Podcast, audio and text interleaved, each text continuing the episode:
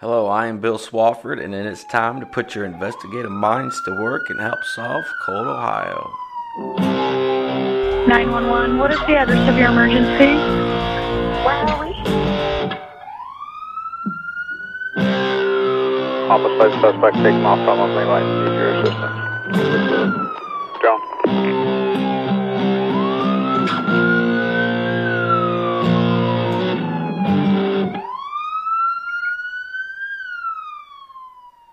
Thank you for joining me for this episode of Cold Ohio. Cold Ohio is where I look into cold cases from all over Ohio.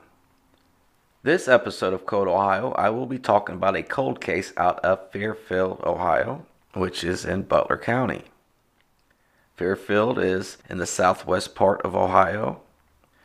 It is north of Cincinnati and south of the city of Hamilton. Fairfield has its share of crime throughout its city. And Fairfield actually sits in both Hamilton and Butler County.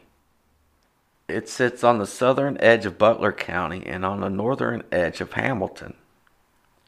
Don't get confused. The city of Hamilton is different than the county of Hamilton. Overall, it is said that Fairfield is a decent place to live. On April 16th, 2012, a Monday, the Fairfield Police Department received a call from a woman around 9 a.m. in the morning.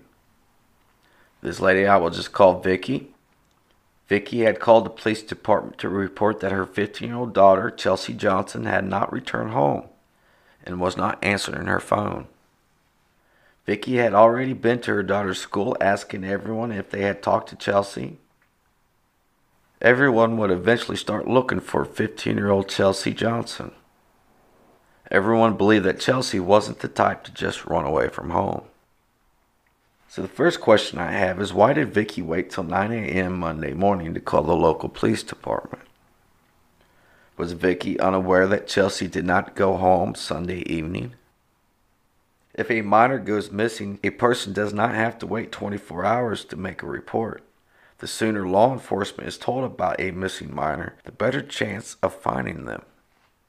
Chelsea was a white female with long straight brown hair. She weighed around 100 pounds and was average height for a teenage girl.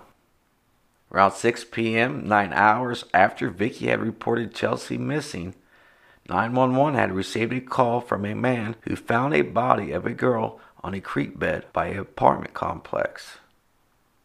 It just happened to be the body of 50 year old Chelsea Johnson. I do not have a name on the man who called 911, but it is said that it was a friend of the family and also Vicky's boyfriend. The coroner had said that Chelsea died from being stabbed to death. I don't know how many times she was stabbed or what she was stabbed with. Who would want to kill or have any reason to hurt 15 year old Chelsea Johnson? This is the question that Chelsea's family needs answered. This murder investigation fell into the hands of Fairfield Police Department, and then the Ohio Bureau of Criminal Investigation would help out. I don't have any issues with any police department. However, I always felt that the higher law enforcement agencies should always help out local police departments in any homicide investigation. So, what could I find out about Chelsea Johnson in the time that led up to her being reported missing by her mom? Chelsea lived with her mom and younger brother. Chelsea's biological father was not in her life. She was a sophomore who got good grades at Optional Academy in Fairfield. This is an alternative school that offered smaller classes that Chelsea felt comfortable with. Chelsea worked at the school store as a cashier. She loved to fish, camp, read, and text her friends. She wanted to be a veterinarian when she grew up. It sounds as though Chelsea was, for the most part, a normal teenage girl. So, who would do something like this? Fairfield police at one point said that the children in the area had nothing to worry about, that the attack was directed towards Chelsea. The attacker had to get close enough to stab Chelsea with whatever weapon the attacker used.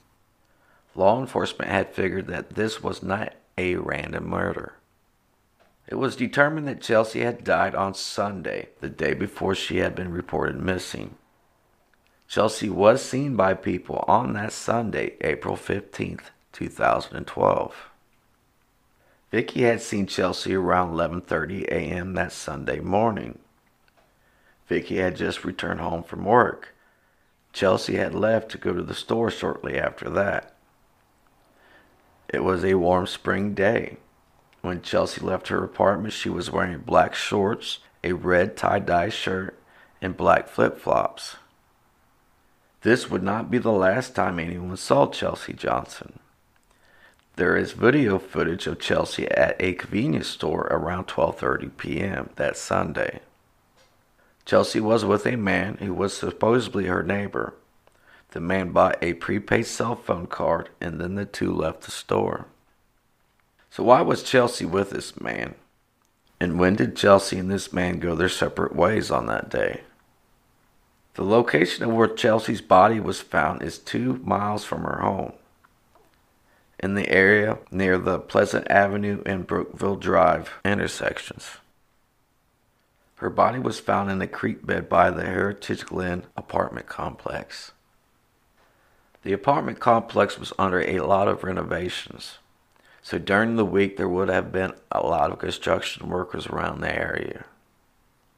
This location makes me think about the man who made the 911 call, the man who found Chelsea's body, the family friend, and possibly Vicky's boyfriend at the time. What was this man doing at this location? Did he know that this was an area where Chelsea might have gone to? What kind of relationship did this man and Chelsea have? This creek, a small waterway, runs through the city of Fairfield. So, how did this man alone end up at this right location? I don't like it when a person who finds a body gets treated like a suspect automatically. However, in this case, my mind is telling me whoever that man was probably knows something about what happened to 15 year old Chelsea Johnson.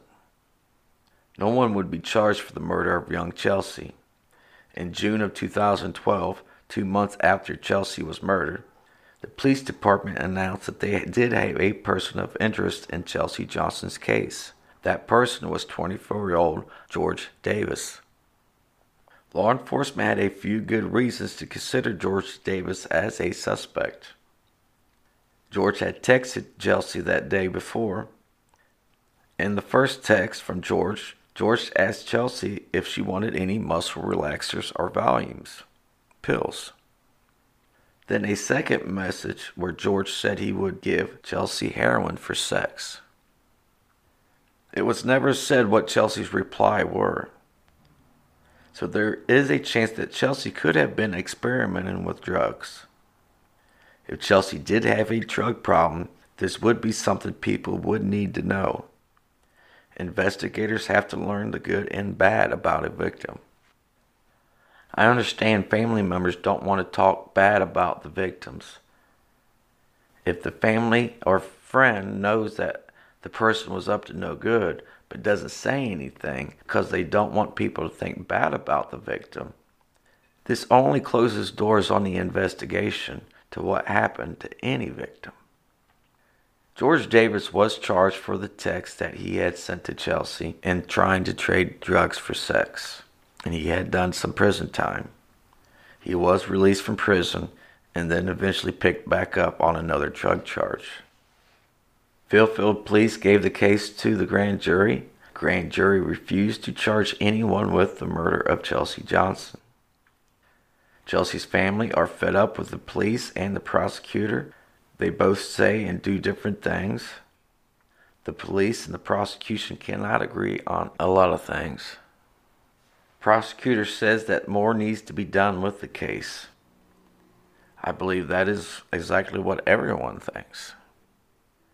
In April of 2014, the Butler County Sheriff's Department announced that they would be looking into the Chelsea Johnson case. Really, it only took two years for them to decide to help out with the investigation. They did not do this out of the kindness of their little hearts. Vicky, Chelsea's mom, had to beg the sheriff's department to join the investigation. In my opinion, the Sheriff's Department should have been involved from day one, April 16th, 2012, the day that Chelsea had been reported missing and her body was found.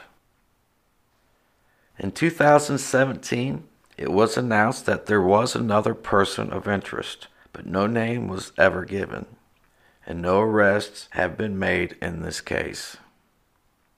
Fairfield Police Department has gone on record saying that they are confident that they know who killed Chelsea. If they are so confident, why hasn't there been anybody arrested and charged for this? Chelsea's family needs everyone to help solve this cold case.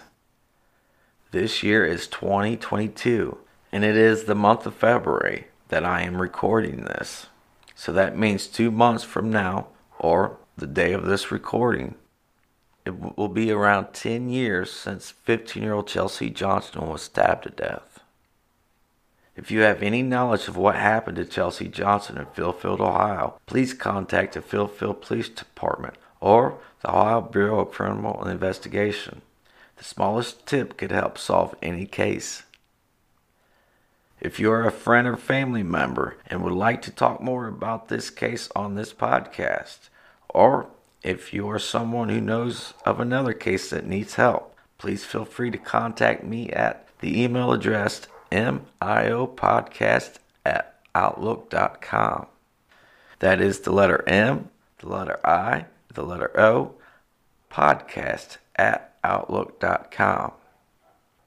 Please share and like the cold case episodes and subscribe to this podcast. It will help get these cold cases heard. I am Bill Swafford, and I have been your host for this episode of Cold Ohio. 911, what is the address of your emergency? Where are we? Homicide suspect taken off from a green light. Need your assistance. Joan.